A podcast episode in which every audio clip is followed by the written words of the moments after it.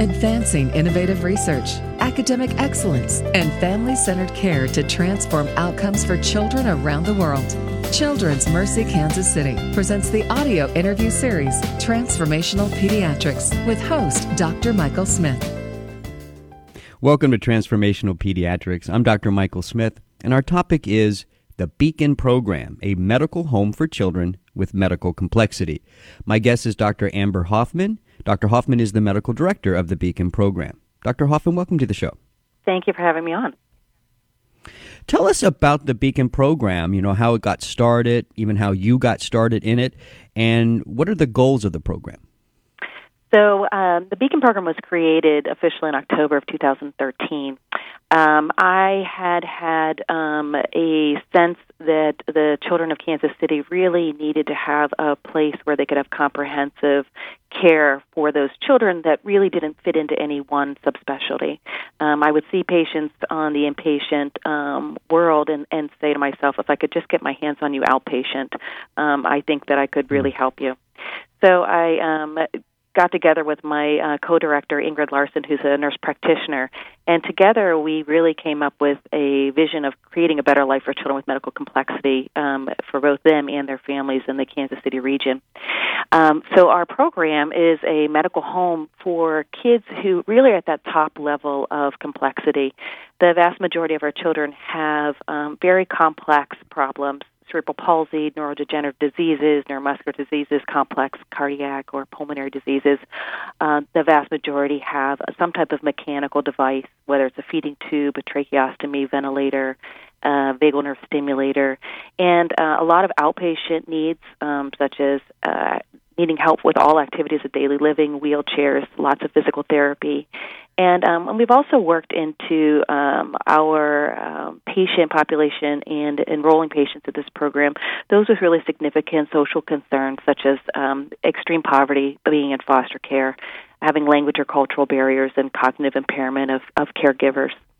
Uh, we wanted to create a sort of a beacon, um, which is where our name came from, where we could help guide families through the sort of the sea of healthcare um, and work with them together to really um, have a relationship that's focused on respect, communication, education, and support to create a better life for their children.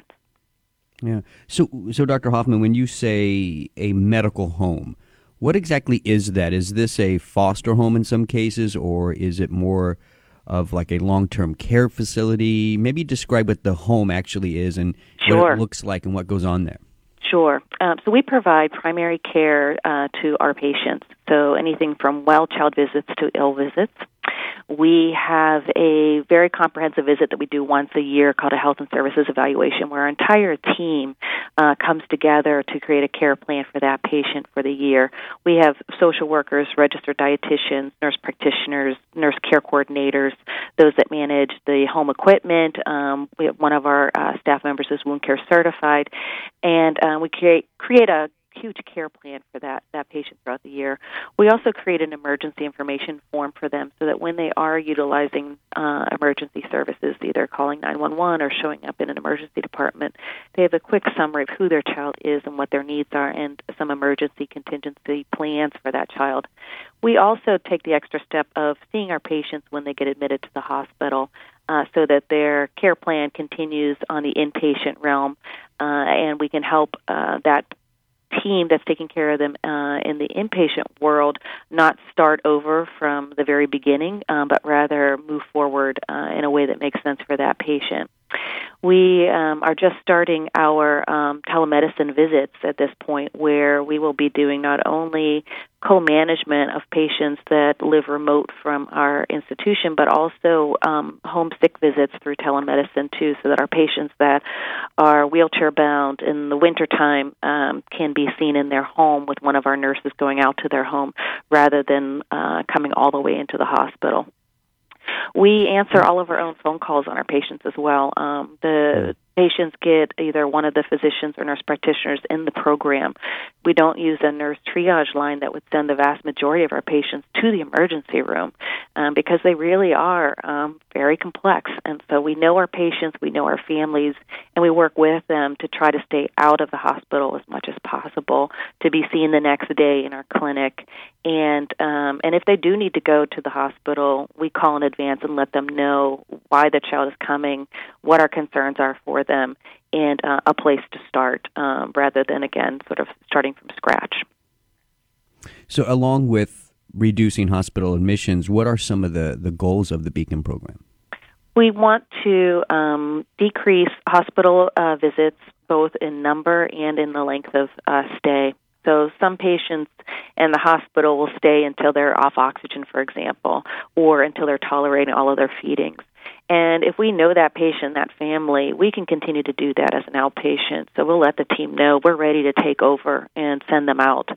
Um, we um, don't want them to go to the emergency room unless they absolutely have to. So we've been working on that, and we want to improve their overall satisfaction too. And the satisfaction with our program has been um, really phenomenal. Um, our families, I think, are some of our our best cheerleaders because they like having someone who listens to them, who looks at their child as a whole and not just as one one organ or one body system, and um, is willing to work with them and their desires for their child. We've um, decreased the emergency room visits for this patient population by 10% in the last year. Uh, when we looked at June to June, uh, uh, t- June to June time frame, and then um, we've also decreased our admissions by 14%, which is really astronomical, um, considering that these are the patients that are really using healthcare dollars to the highest degree. And I think it speaks to um, our ability to know our patients and families, um, work with them, and um, and even do a lot of management at home that um, traditionally would have been something that you would have done um, in the inpatient setting.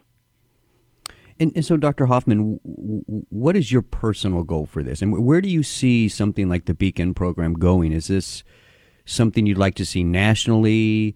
Um, what's the vision for the program?